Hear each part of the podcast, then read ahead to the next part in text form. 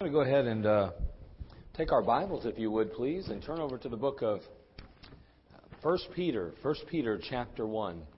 1 Peter chapter 1. Again, we're so glad to have you with us. It's always great to be in the house of the Lord. We are so blessed in our country, we still have those freedoms. And uh, whether we have the freedom or not, we'd have the right to gather and to worship the Lord. Our authority is found in heaven, not in the White House, to worship the Lord. However, we are grateful for the freedom that men and women have purchased with their blood through the years that enables us to gather today in peace, able to proclaim the Word of God and His truth without fear of being persecuted. We're grateful for that. 1 Peter chapter 1. We're going to begin in verse 1. Going to read nine verses this morning, and then we're going to begin a, a message that I believe will go into the evening service, so you won't have to endure all of it this morning. And uh, we'll get through as much as we can, which I think will be about the first three points.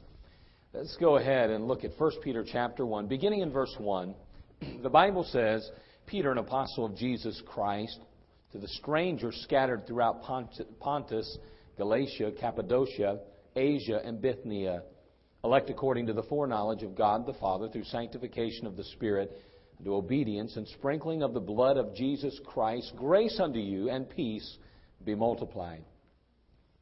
Blessed be the God and Father of our Lord Jesus Christ, which according to his abundant mercy hath begotten us again into a lively hope by the resurrection of Jesus Christ from the dead, to an inheritance incorruptible and undefiled, that fadeth not away, reserved in heaven for you are kept by the power of God through faith unto salvation, ready to be revealed in the last time, wherein ye greatly rejoice, though now for a season, if need be, ye are in heaviness through manifold temptations, that the trial of your faith, being much more precious than of gold that perisheth, though it be tried with fire, might be found unto the praise and honor and glory at the appearing of Jesus Christ, whom having not seen ye love, and whom though now ye see him not. Yet believing, ye rejoice with joy unspeakable and full of glory, receiving the end of your faith, even the salvation of your souls.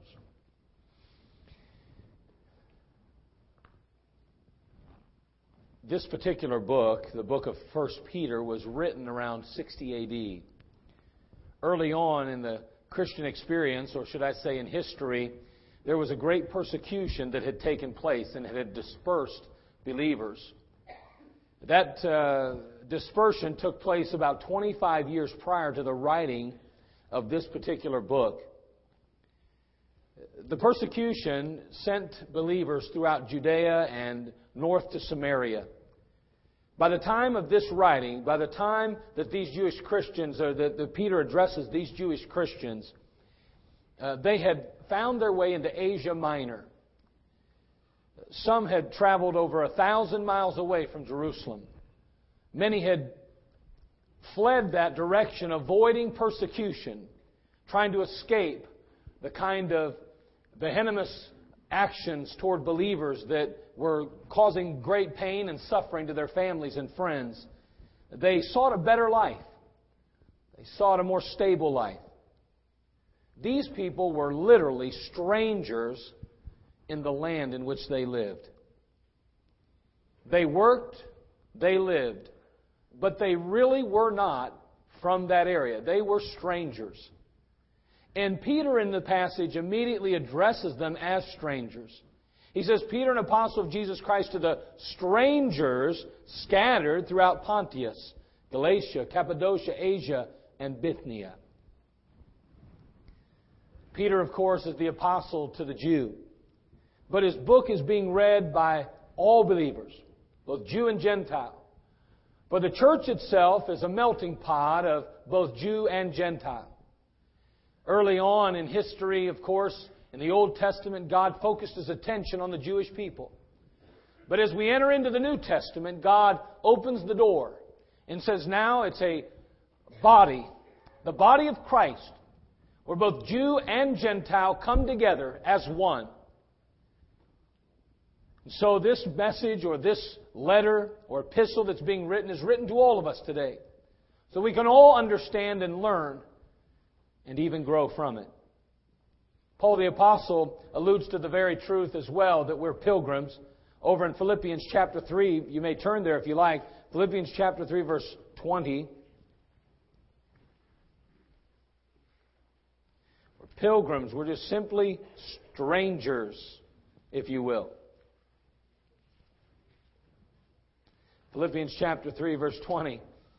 He says, speaking to believers, the Apostle Paul says, For our conversation is in heaven, from whence also we look for the Savior, the Lord Jesus Christ. Again, that word conversation there is an interesting word. That word is a word that I can hardly pronounce, to be quite honest with you.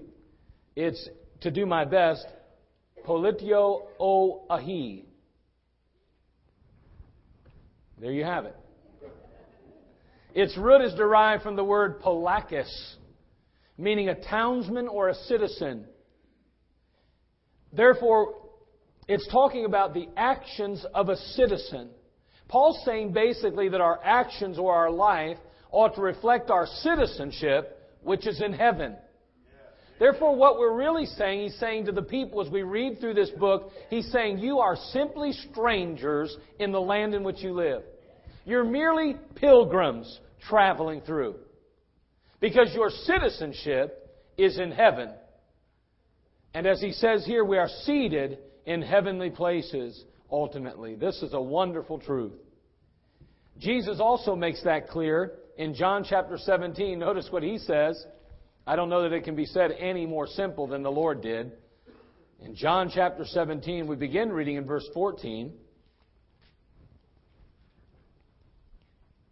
Speaking of his disciples as well as those that would follow, he says, I have given them thy word, and the world hath hated them. Why would the world hate us? He goes on to say, because they are not of the world even as I am not of the world. I pray not that thou shouldest take them out of the world, but that thou shouldest keep them from the evil. They are not of the world, even as I am not of the world. I don't know if it could be said any simpler or more straightforward than that. Literally, we are strangers, merely pilgrims passing through in this life. This earth, this world in which we live, is not our home. There's that song or chorus we sing, This world is not my home. I'm just a passing through. My treasures are laid up somewhere beyond the blue. The angels beckon me from heaven's open door, and I can't feel at home in this world anymore. I trust that that's a truth in our lives today.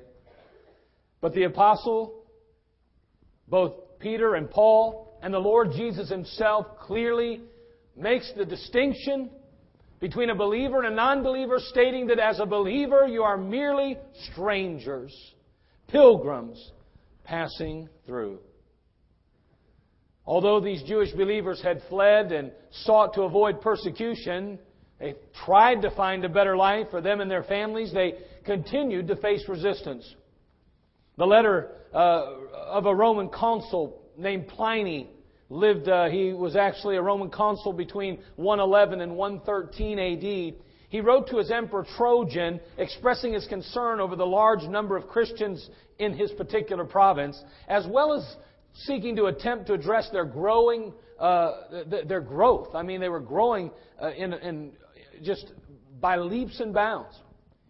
He writes, he says, Meanwhile, in the case of those who were denounced to me as Christians, I've observed the following procedure. He says, Here's what I've done with those that have named the name of Christ, that said that they were believers or Christians. I interrogated these as to whether they were Christians. Those who confessed, I interrogated a second and a third time, threatening them with punishment. Those who persisted, I ordered executed. Now again, someone says, hey, that guy over there is a Christian. He says, fine, let me find out for myself. Runs over there and he begins to question him. He questions and threatens him at least uh, two times, and then on the third time, he goes ahead and says, Guess what? You get to die if you still will not change your position. You claim to be a believer, you won't back down, then fine, you're dead. He goes on to say, For I have no doubt that, now listen to this, and I want you to hear this good because to me it rings true of our day and the direction we're going in our country. He goes, Then those who persisted I ordered executed, for I had no doubt that whatever the nature of their creed, stubbornness and inflexible abstinency surely deserved to be punished. There were others possessed, uh, there were others possessed of the same folly, but because they were Roman citizens, I signed an order for them to be transferred to Rome. I want you to understand the, the, the, the real problem here. He said basically, the reason, he says, just the fact that they won't budge on what they believe, because they will, they're intolerant to our beliefs, because they won't abide in our religion, our faith, because they won't bow down and worship Caesar as God, because they won't yield to the gods of Caesar and to our nation. As a result of their intolerance and their persistence to believe the way they believe, that alone, because of their intolerance, means that they should be punished. It's not because they broke the law, not because they did anything that was contrary to good character or integrity or ethically wrong or morally bad. No, simply because they would not yield to us. That's the direction that Christianity is headed today, by the way. We need to be very concerned, and as believers, we need to speak up and express our rights and ex- always let people know we have a right to share our truths. We have a right to stand on that corner and preach that gospel. We have a right to knock on these doors and invite and encourage people to Jesus Christ as well as to God's house. We have a right to say we're a Christian in the workplace. We have a right to carry a Bible where we want to carry a Bible. We do not need the authority of the government to save us. God's given us that authority, and our government has yielded to that through the years, but I quickly see a changing spirit and attitude toward believers today. You are intolerant. You are resistant to change, you believers. Somehow you think this book has to rule and govern every aspect of your life, even though we as a culture and a society have moved past that. You either comply with us or you're wrong for simply not being tolerant of our sins. And we will hear, before it's over with, I'm sure, the same line they heard in the Roman Empire. For I have no doubt that whatever the nature of their creed, stubbornness and inflexible obstinacy surely deserves to be punished. I wasn't planning on telling you any of that, but I certainly feel it. And I certainly am concerned about it as I read the newspapers and watch the television and see things, reports being made. I'm concerned. I hope you are as well. Then again, if our lives are no different than the world, we have nothing to fear. Do you hear what I just said? If our lives are no different than the world's lives, then we have nothing to fear. And maybe that's why Christianity today isn't so alarmed. Because there's really very little difference. Sad but true, I believe. Not only in many lives, but I believe at times even in my own life. Very, way too often. So, anyway, in light of the present distress that these people were going through, Peter seeks to comfort them. He wants to encourage them. He wants to help them to understand that this is not what it's all about. That they are simply, as we already mentioned, strangers and pilgrims. And so what does he do? He begins to give them proof of that here in our passage. He begins to share with them these tremendous truths. And today I want to share this simple message that I've entitled Strangers. And I just want to begin to share some of the truths that the apostle shared with those brothers and sisters in Christ that were being persecuted and fleeing for their lives, that understood what it was to be misrepresented, misunderstood, and maligned and mistreated. Because I believe today in America, and even as believers, even in our own homes at times, we can be misunderstood. And I want you to understand that when you're not understood, when someone twists and turns your faith, makes it seem like you are totally intolerant and unacceptable of everything and anything other than the Word of God, I want you to realize that is normal. You are simply strangers and pilgrims, and this world is not your home. So let's pray, and then we'll talk about this. Father, we thank you, Lord, for all you've done. Speak to our hearts and help us to be faithful to you. Fill me, and Lord, use me now. Let me be your mouthpiece. Be with your people. May your holy unction, Father, fall upon us, and may we know that we've been in your presence. Well, thank you. In Christ's name, amen. Now, we're strangers. Why? He goes on to tell the people they're strangers, and he gives them some reasons. Number one, he basically says we're strangers because of our Father because of our Father. Look in verse 3. He says, Blessed be the God and Father of our Lord Jesus Christ, which according to his abundant mercy hath begotten us again unto a lively hope by the resurrection of Jesus Christ from the dead. Now listen, we know that God is the Father, but we also realize and recognize as we read through the Word of God, and even through Peter, that God is our Father as believers. There are two opposing forces in the universe. God, the creator of all things, and Satan, the created cherub or angel that covereth the throne prior to his fall. He usurped the authority of God, and in turn he led a revolt in heaven, and he was removed. Since then, the battle has continued to rage between Satan and God. It is a constant, continual battle. When Satan tempted Eve, it was only part of his diabolical scheme to somehow derail God's plan for the earth and for his people, those that he created. The outcome of Adam and Eve's submission to Satan was that they surrendered, they literally surrendered the world over to Satan in a sense. I'm not saying that the earth is the devil's to do as he pleases. This is God's earth. But let me tell you, the world is the devil's.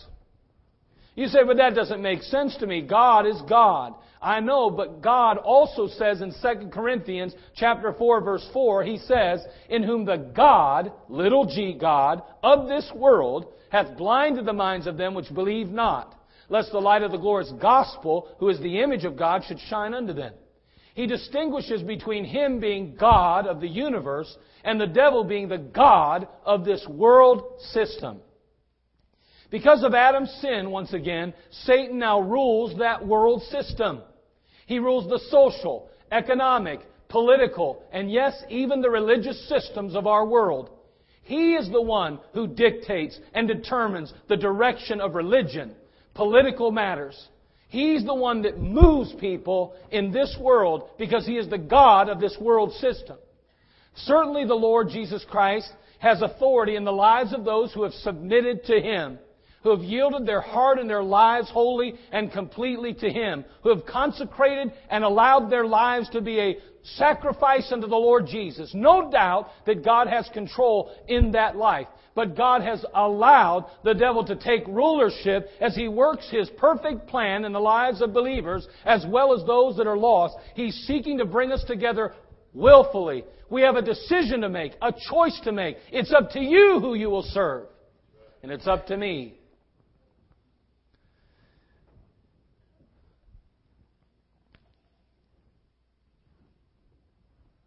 With all of that in mind, is it any wonder that true Christianity always seems to find an increasingly sinful culture that is attacking and opposing them? I mean, we grow more wicked as a nation, more wicked as a culture and a society, more wicked as a world. Is there any wonder that the true believer, that that follows Christ, is going to be opposed? Makes perfect sense. Peter, therefore, reminds these believers. He reminds those that have fled from Jerusalem, those that have left the area because of persecution, those who were misunderstood, maligned, and mistreated. He says to them, Now listen, I want you to understand, you have a different Father than they have. And like all believers, they had been birthed into the family of God. In John chapter 1 verse 12, the Bible says, But as many as received him, to them gave he power to become the sons of God, even to them that believe on his name. Prior to the new birth, like all others, these believers were the children of the devil. Let me say that again, because this is a very unpopular truth. It's one that's very misunderstood and especially hidden. Like all believers, they had been, before they had been birthed into the family, they were the children of the devil. We have this horrible misconception that everybody is the child of God today. Before you say I'm wrong, let's hear what God says. I'm not saying I'm right because it doesn't matter what I think today. All that matters is what God says. Let's see what God says about that. Jesus himself in the book of John chapter 8 verse 44 made this statement. He said to those rulers of religion, Ye are of your father, the devil. Now was he just making a play on words here? You're really my children, but you're of your father, the devil. That makes no sense. That's called confusion, and God is not the author of confusion. He said, You have your father the devil, and the lust of your father you will do. He was a murderer from the beginning, and abode not in the truth, because there is no truth in him. When he speaketh a lie, he speaketh of his own, for he is a liar and the father of it. I don't know, the last time I checked, if I'd go back in my history and kind of go back through the annals of time and rethink my childhood, I've got to say that probably early on in my life I was a liar. I said things that weren't true. I made up stories to try to protect myself. Where did that come from? From God? No, from the Father of all lives. Because, see, Although God, in His great mercy and grace, would never send a child to hell, never in a million years, God would never do that. That child has no recollection nor understanding of right or wrong yet. They can't make any decision toward things of God yet. They're still maturing and growing, and their, their abilities to comprehend and understand and apply truth are being formulated. But by the same token, the evidence of this heirship, this evidence of fatherhood and the evidence of sin that dwells in our life is very apparent right off the bat in a child's life.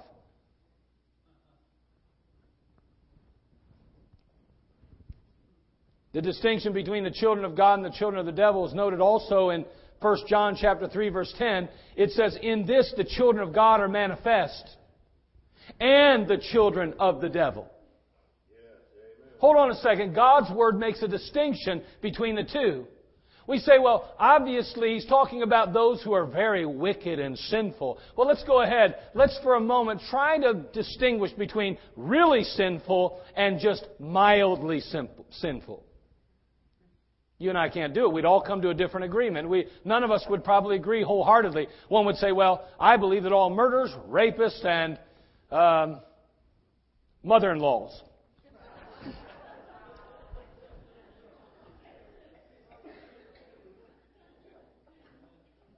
Some of you, some of you aren't laughing because you must believe that. But anyway, uh, others would say things like, "Well, I think a thief.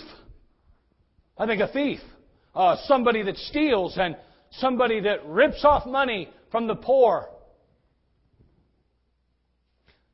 We could come up with every distinction in the world, and the truth is there would never be a standard.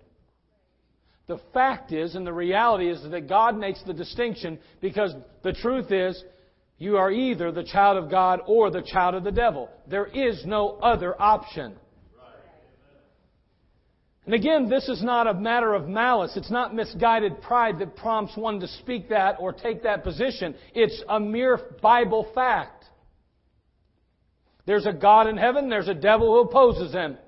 There's one who seeks to fulfill a plan that ultimately brings humanity into paradise. There's another who seeks to thwart that plan and to bring them to wreck and ruin.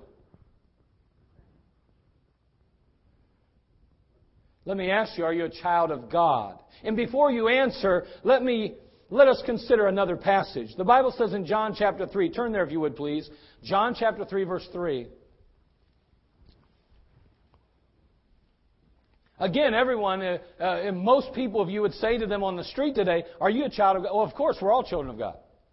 Before you answer the question, though, let's find out what God says. It's amazing how many want to make themselves God's child, but they don't even know what God says.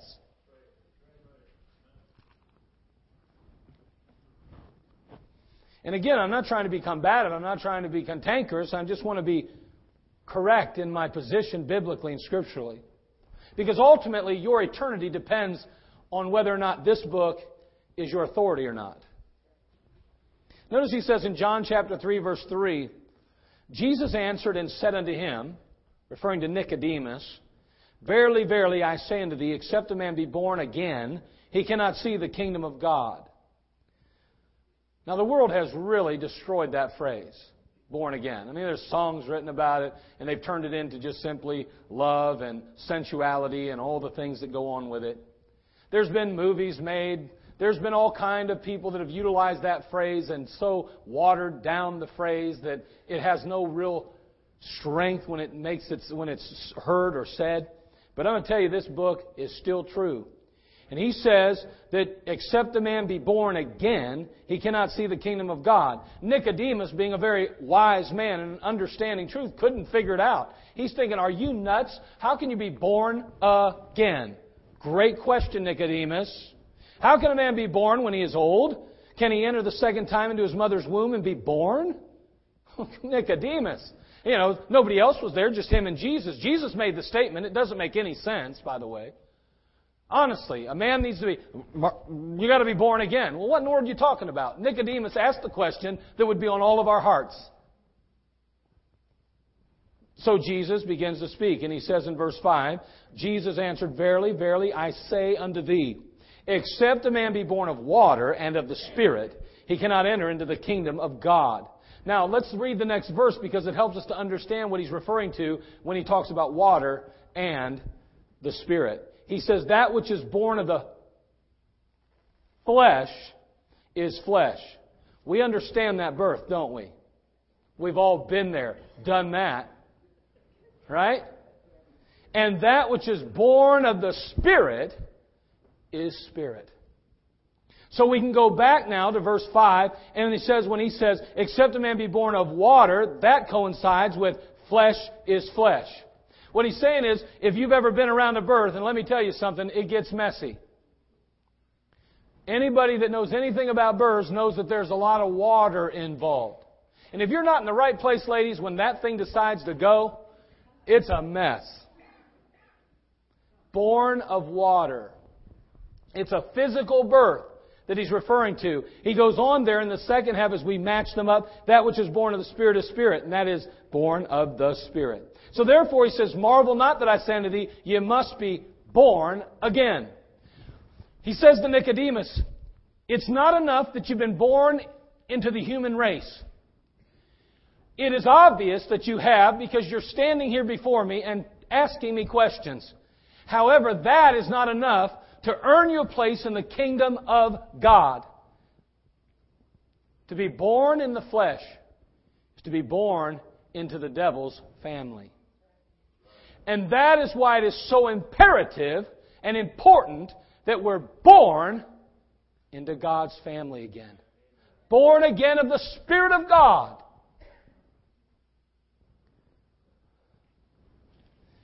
In Galatians chapter 3 verse 26, you may turn there, but if you don't, listen extremely close. For ye are all the children of God. I knew the preacher was off his rocker like Betty Crocker. Remember when you used to watch those ball games and you'd say, pictures off his rocker, just like Betty Crocker? I don't know why we'd say that, but we did all the time. Hold on, the verse isn't finished though. The Lord has yet to finish speaking. For you're all the children of God by faith in Christ Jesus. You're all the children of God by faith in Christ Jesus. No faith in Christ Jesus, no child.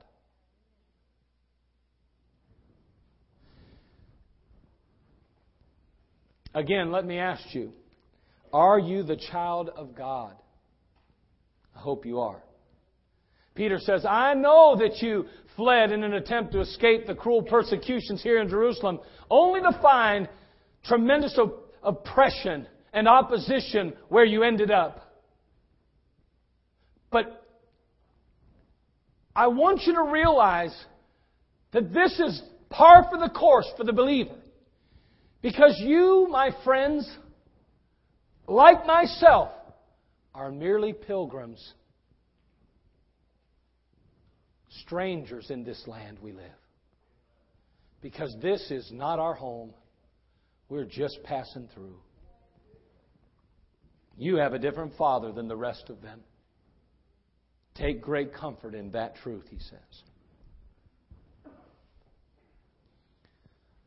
Today I wonder are you the child of God? Are you the child of God? I mean, you think about that. And It's easy to say yes to that question because we've been programmed to believe it. Religion across the board has taught and trained men and women that everyone is the child of God. Hold on.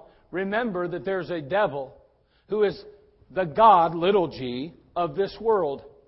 Not meaning that he possesses this physical earth, but that he is the God of the world system. That the systems are guided and directed by Him. Sure, God can intervene. Sure, God can walk in and take over. That's for sure. We know God can do anything He wants. But God has permitted Satan because man turned it over to him. He said, You're in charge. Adam, you have dominion over the earth. And Adam said, That's all right. I'll give it to the devil. And that's exactly what he did. And now we see Satan wreaking havoc in our world. Every tsunami and every tornado and every single destructive act that takes place in, in, in our uh, world is a direct result of Satan and the sin of mankind. God never intended to hurt man, to hurt women like this being hurt today. But we have a Father. You can't trust religion any more than you can trust the devil himself. All we can trust is His Word.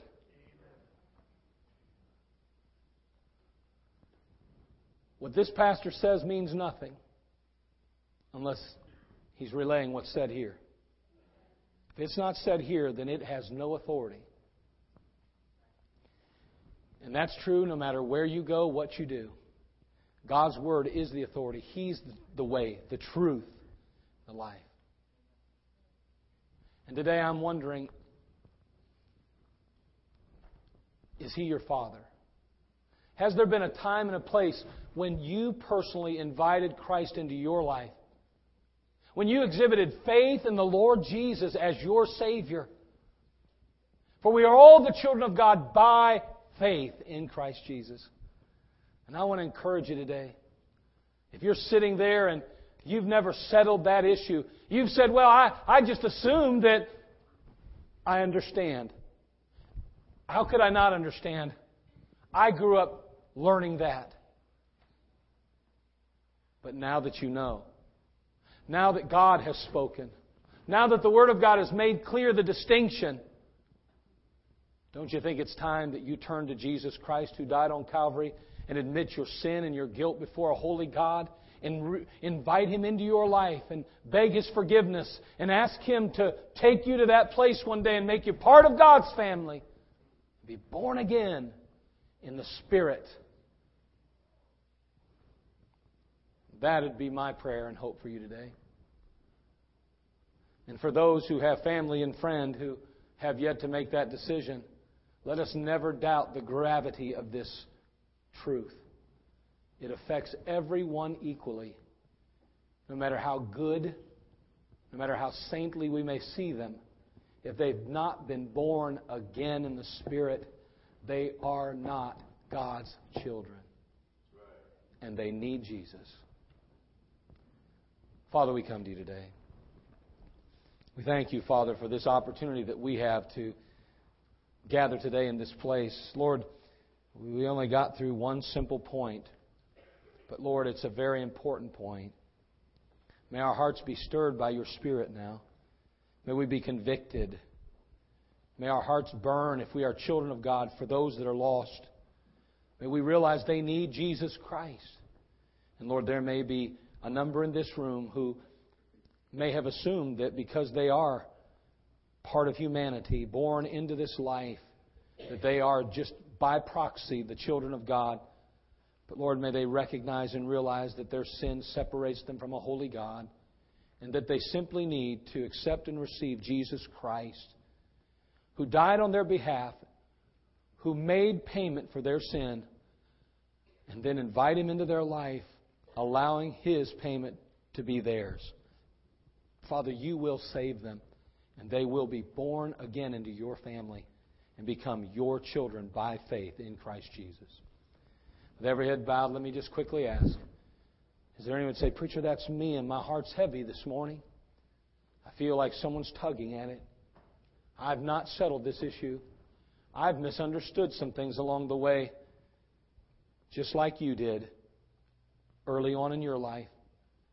But now I realize that it's Christ that I need, and I need to be saved. I'm lost and I don't have it settled, would you pray for me, preacher? Would you just ask God to help me to speak to my heart and to meet my need today? Anybody like that? I'll pray for you. That's me. My heart's heavy. I've yet to settle that issue in my life. I, I need to be born again. Pray for me, preacher, with an uplifted hand. Would you let me pray for you? I won't call you out. I won't draw attention to you. I'll just pray. Anybody? I may have seen a hand or two in the back. I can't tell. My eyes aren't that good. So I will pray for you, those who did raise hands, if indeed you did, but the majority did not raise hands. That means then that we claim to be the children of God, and praise the Lord for that. My question is do you know anybody else that isn't? Will you take steps to help them? Next week, we start our soul winning class. That would be a great way to begin to learn or gain more confidence in how you can truly intercede on their behalf and help them find the Lord. Maybe you could write them a note or encourage them to come with you next week and hear for themselves these truths from God's Word. Father, bless your people. Lord, meet their needs. Father, help us, Lord, to truly take heed to what we've heard, to recognize the reality of this truth, and realize that people are either your child or they're not. That there's only two, and those two oppose one another. And help us, Lord, to do our best to help people see the need for Jesus Christ in their life. And Lord, there may be someone in the crowd today that is lost a hand or two may have been raised in the back. I'm not sure, but if they did, I'm praying that you'd give them the very courage they need, Lord, to make a decision on your behalf. Convict their heart of sin and the need of Christ.